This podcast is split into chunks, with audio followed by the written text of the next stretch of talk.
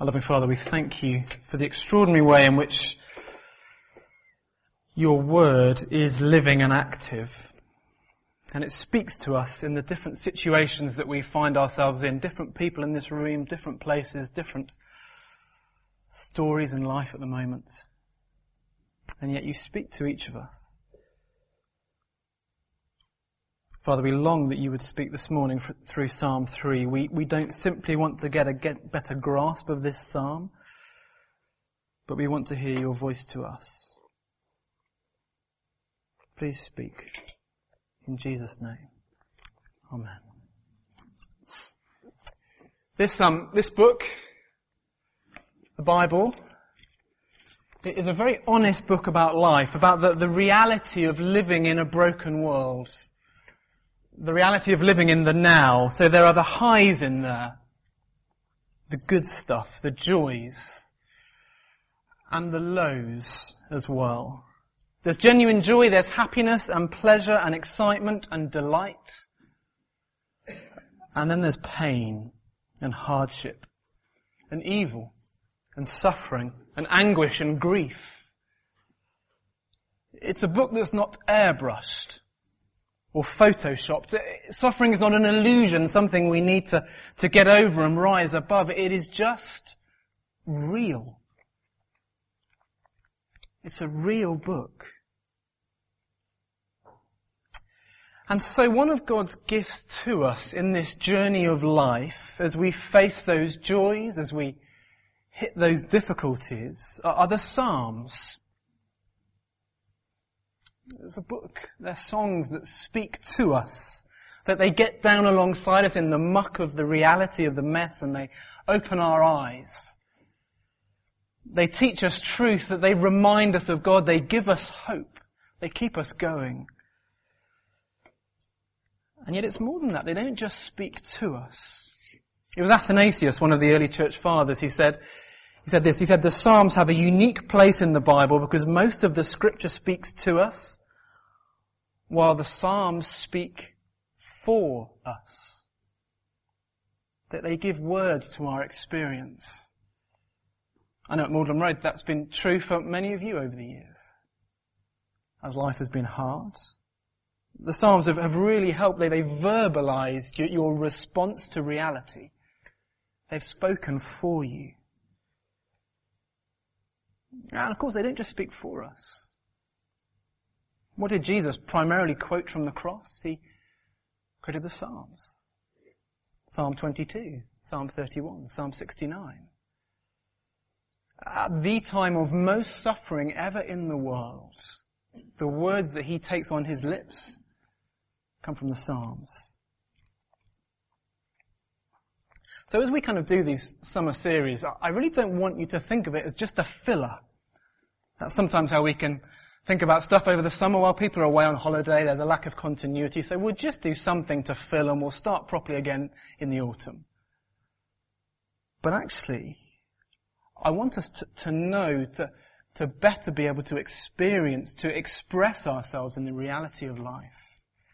To faithfully and biblically respond to life now. I'm going to move back to take our joys and our sorrows to the Lord. And I think Psalm 3, as we begin for this morning, kicks that idea off very helpfully for us. So here is King David modeling for us how to deal with hardship. So you know that feeling? You're in the thick of it. You're sweating. You're panicking, your heart is racing, you're up to your neck, there's no way out, there's dead ends everywhere. And you lie awake at night, and you're tossing and turning, hounded, harassed, helpless. That situation, that deadline, whatever it might be, has been looming over you for months. And you can't process it, you can't think straight, panic has set in.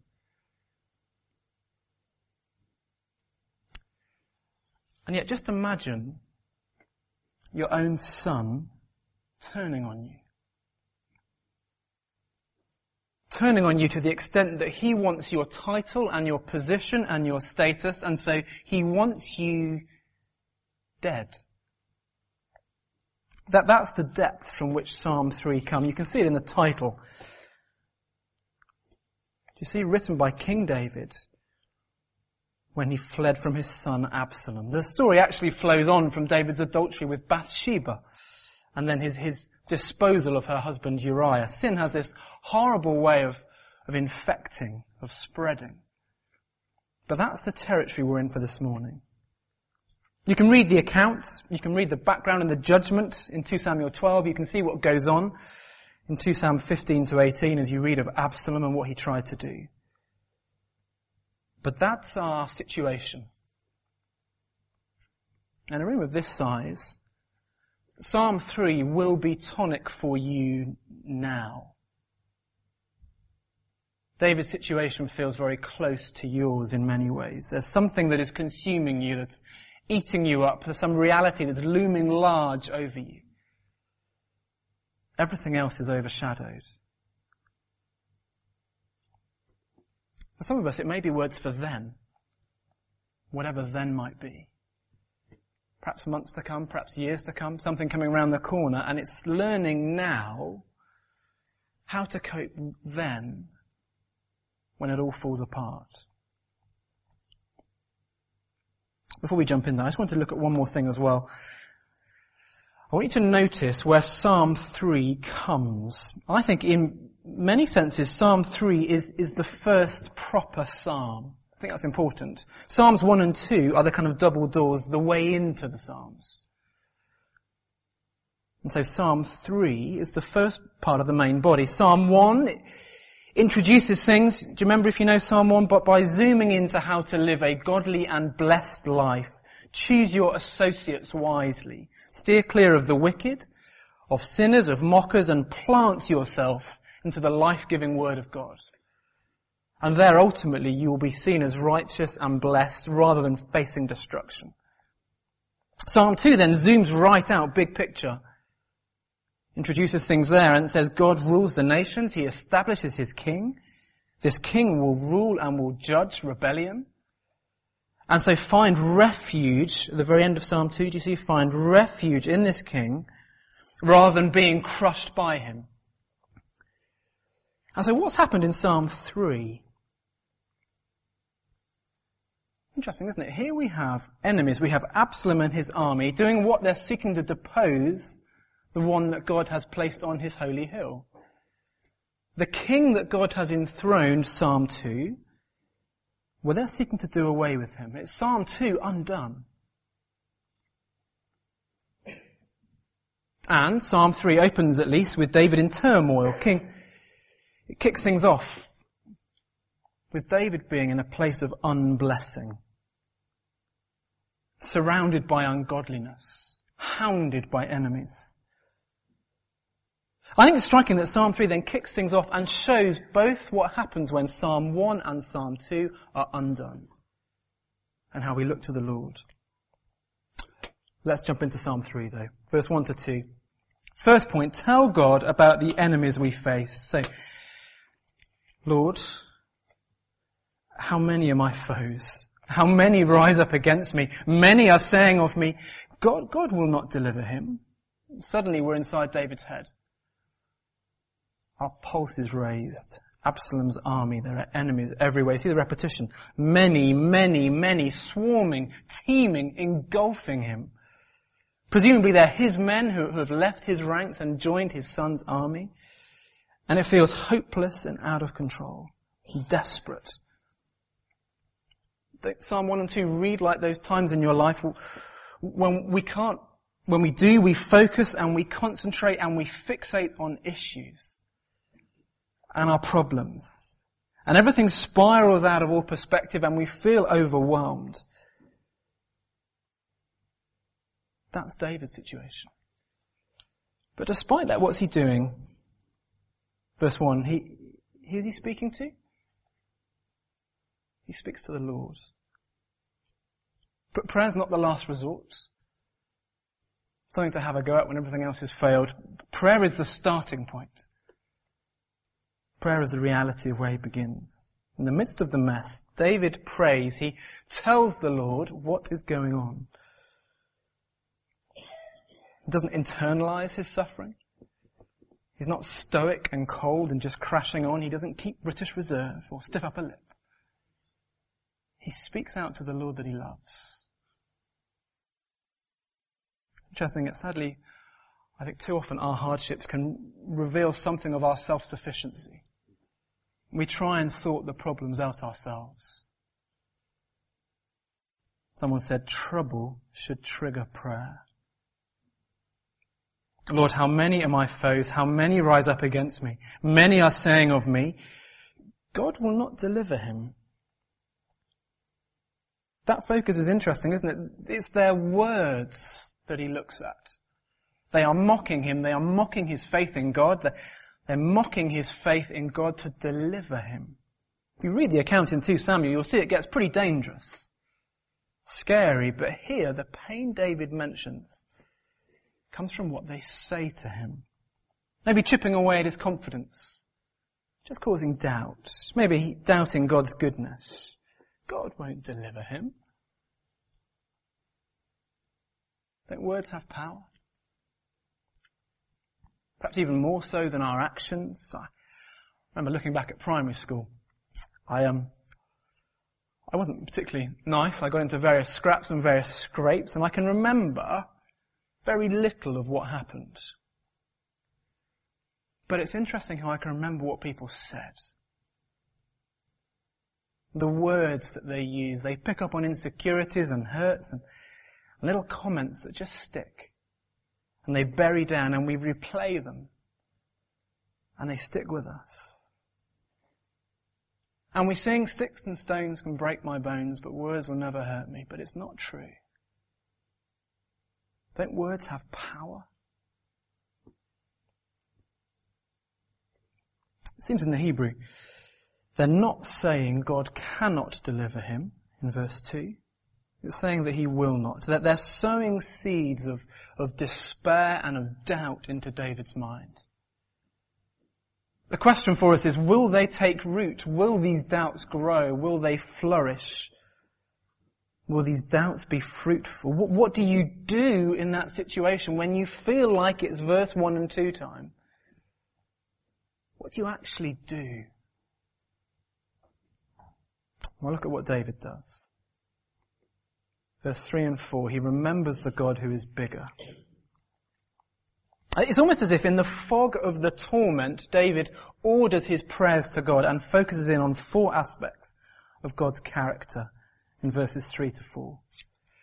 I'm going to read those verses. I want you to see if you can spot the four things that he recalls. Four aspects about God for us to cling on to when it feels like verses 1 and 2. But you, Lord, are a shield around me, my glory, the one who lifts my head high. I call out to the Lord and he answers me from his holy mountain. Four things. I think he's a God who protects, a God who is sufficient, a God who dignifies, and a God who listens. We'll look at each of those in turn. Firstly, a God who protects. That's there as you see him describing the Lord as a shield in verse 3. David is God's anointed king. He is his little c Christ. God has put him on his holy hill to rule. And so I take it there's a confidence that King David has that God will protect him. He will shield him because he knows the character of his God. He's not protected from danger. He's protected through danger. David has had to run. He's had to leave his home, his capital city, his throne. He's, he's lost his dignity. He's been humbled, but still, finally, he is confident that God will be a shield and will protect him. Now, like David, we're not protected from danger. Friends, difficulties will come. But in his fatherly kindness, we can have the same confidence that David has. That God will protect and will shield us. That he is working everything out in conformity with the purpose of his will. That he's working all things for the good of those who love him, who have been called according to his purpose. For those God foreknew, he also predestined to be conformed to the likeness of his son, God does protect and shield us, and that's not just a kind of glib add-on. Romans 8, just stick that on the end there. Life is hard. It can be messy and painful and really hurt. But in the midst, we can cling to the fact God is in control. He is at work. He will protect us in the midst of the mess. He will shield us. Secondly, He's a God who is sufficient. I take it that's what's going on where He describes God as His glory. So imagine David's situation. He's potentially lost his position, his kingship, his power, his might, his status, his throne. He's lost everything. But David says God is enough. God's glory is sufficient for him. David's value, identity, worth, everything doesn't come from his position but comes from God. The God who loves him.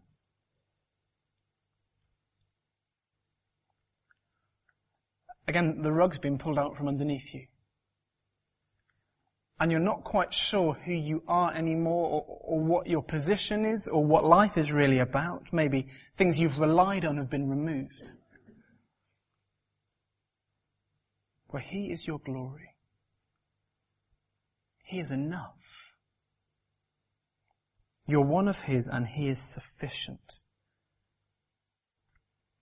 Thirdly, a God who dignifies I think that's the lifting up the head thing in verse 3.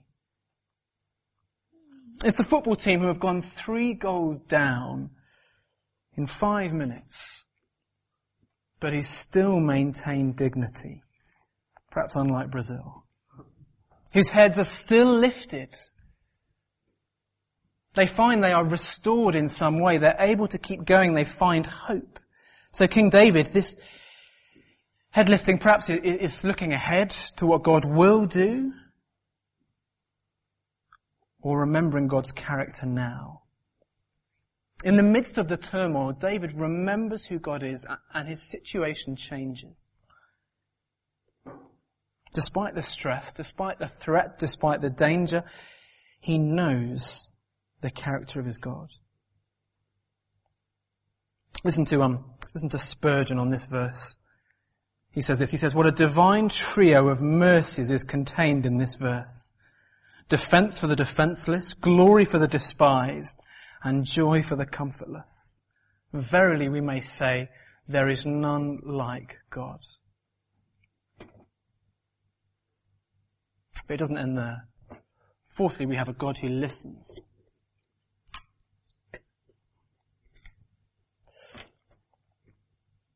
Do you know, we can find it hard to believe, can't we? When it's all going wrong. However alone we might feel in the situation, we're not alone. Prayers aren't simply bouncing off the ceiling. Verse 4, I call out to the Lord and he answers me from his holy mountain. Holy mountain, that's the place where God dwells. Geography doesn't matter. To somebody who studied at university. Geography is not important. David has left Jerusalem. He is away from Zion. He is away from the holy mountain. He is away from God's dwelling place, but God hears and God answers.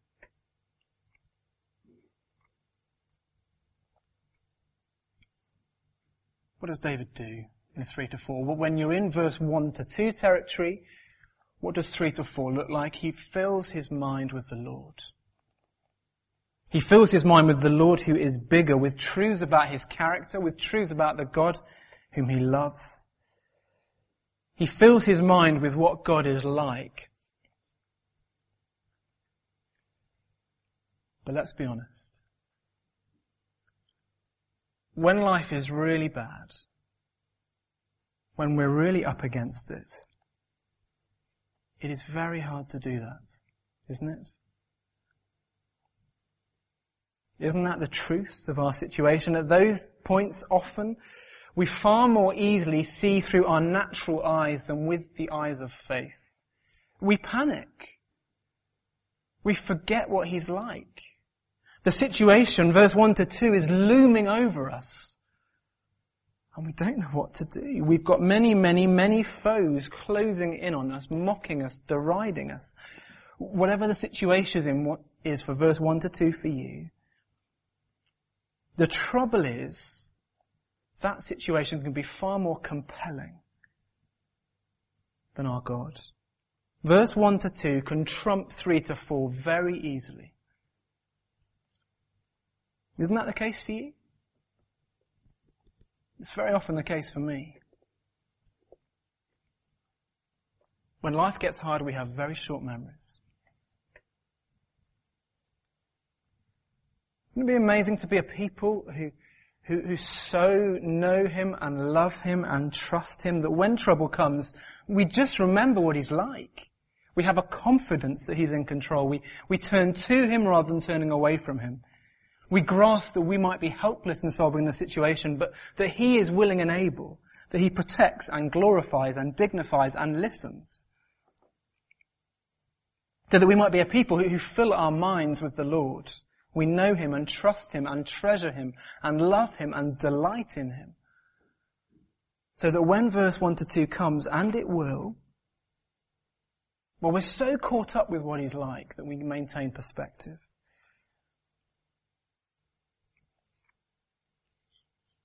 I wonder practically whether that's, for some of us, just getting to know Him better.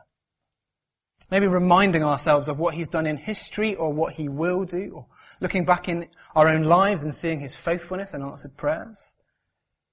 Reminding ourselves of what He's like. It's almost like the professional sports player or, or musician who, who practices and practices and practices for hours and hours and hours such that when the time spent training comes into use, your muscle memory kicks in and you don't have to think about it. It's just there. It's natural. You've remembered, you've learned what God is like.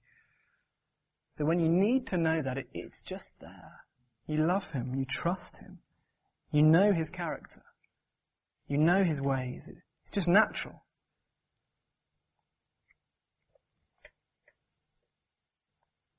For David, though, this isn't just theory. These aren't ideas for him to kind of latch onto. This is reality and it has an impact then. His, his perspective is changed. He, he finds comfort, he finds peace, he finds sleep. And so third point, we can enjoy the peace that is ours.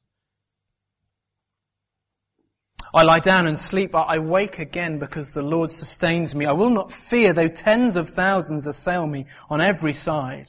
Arise, Lord, deliver me, my God. Strike all my enemies on the jaw. Break the teeth of the wicked. From the Lord comes deliverance. May your blessing be on your people. And we say, what is he doing? There's a political coup going on. This is not the time for sleeping. Do you see Jack Bauer sleep? This is a time for action. This is strategy, defense, problem solving. Let's get to-do lists sorted. Let's sort out our plans and our priorities. Let's fix the mess. And of course there's a place for that. But he can sleep because he has peace, and he has peace because he knows God. Verse 3. But you, Lord.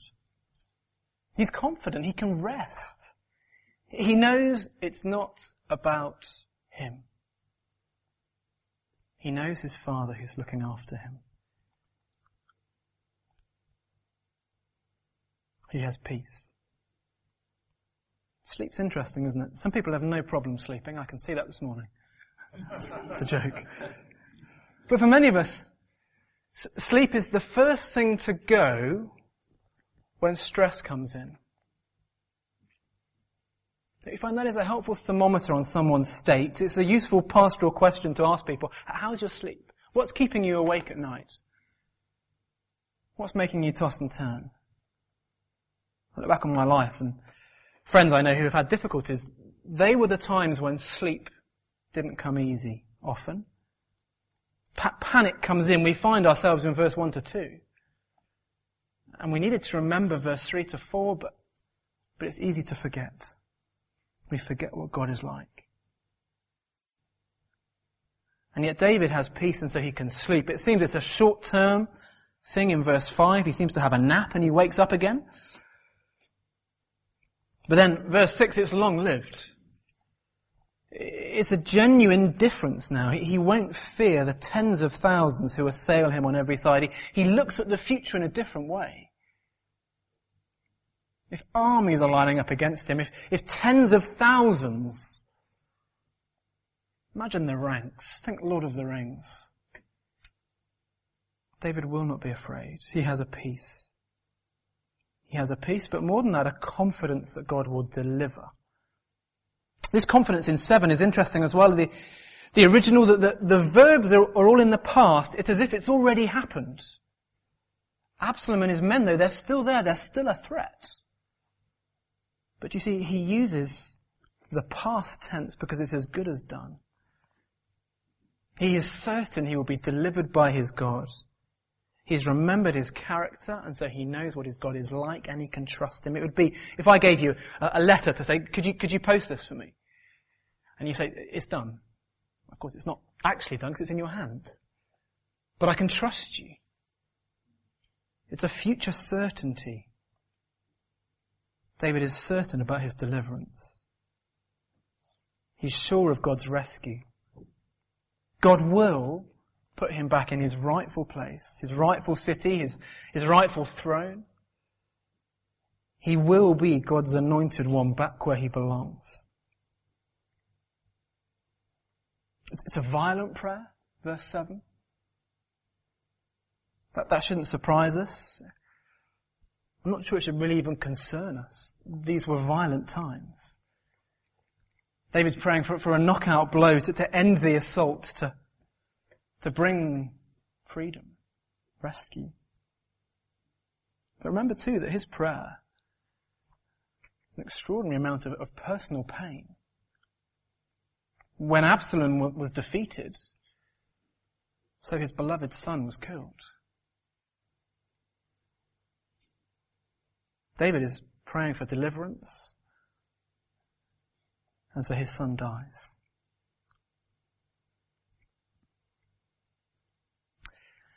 And then verse 8 is striking. From the Lord comes deliverance. That's certainly been the example here in Psalm 3. But then he says this, he says, may your blessing be on your people. I just wonder if that's a hint of what is to come. We just get a glimpse, perhaps, that this is the lot for the people of God. In this world, in these times, the righteous will suffer. Often the wicked do prosper, and so, verse 8, they will need his blessing because they will need his deliverance. That's why the Psalm speaks so clearly to us, because we live as they did in the now. We have some reality of living with Christ now, but they're not yet. We're looking for more. We're looking for consummation. We're waiting for a hope. And so is that the lot for the people of God, verse 8? That we, we need God's blessing because we're going to need His deliverance to keep going for him. Psalm 3. It's a glimpse of the bigger picture as well, isn't it? You see, that Psalm 3 points us ahead. It points us ahead to a time when, when one from the line of David would suffer again, but in an extraordinary way. When God's truly anointed forever king, great David's greater son, when Jesus Christ would be set upon by all the enemies of God. By sin, the world, and the devil. Verse 1 to 2 pale into comparison with that. What David's son would go through, the reality that Jesus faced. And yet 3 to 4, Jesus knows the character of God the Father, but he doesn't call out for deliverance. He says, yet not my will, but your will. He knows he will not be rescued because God doesn't deliver him from death, he delivers him through death.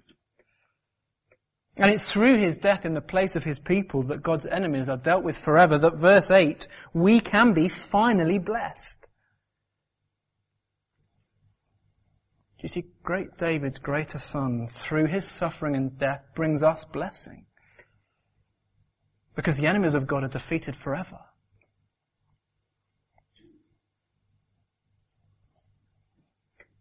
So Magdalen Road, what do we do when we're in the eye of the storm? When everything's falling apart? Well, we don't stop speaking to God, verse 1. We can be honest about the reality of our situation. We're not to just be stoic and crash on as we are. Not to pretend that everything's alright. We can be honest with Him. But then we remember verse 3 to 4 who our God is. That our God is bigger. And that will bring us a perspective. We fill our mind with Him. We start that now. So that it's there for the then. We remember His protection and sufficiency and dignity that He brings us. The fact that He listens. He, he answers. And we remember the one who is with us. Living this side of the cross, we remember the one who has gone before us, who has suffered for us. And so we find comfort and peace in the pain. We find a hope for the future.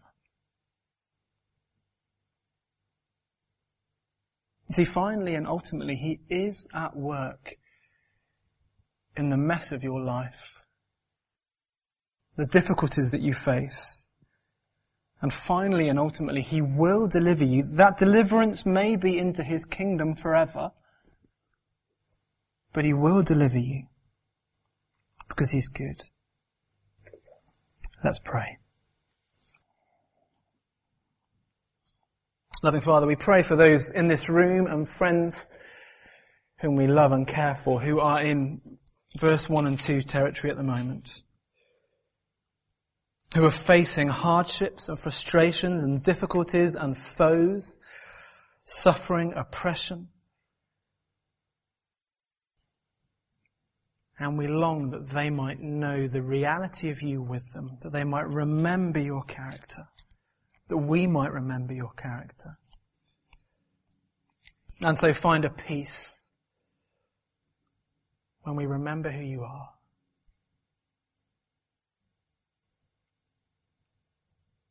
Forgive us, Lord, for being so forgetful. Forgive us, please, for trying to crack on on our own and do things in our own strength. Help us to trust you in the midst. Help us to know that you are the one ultimately who will deliver.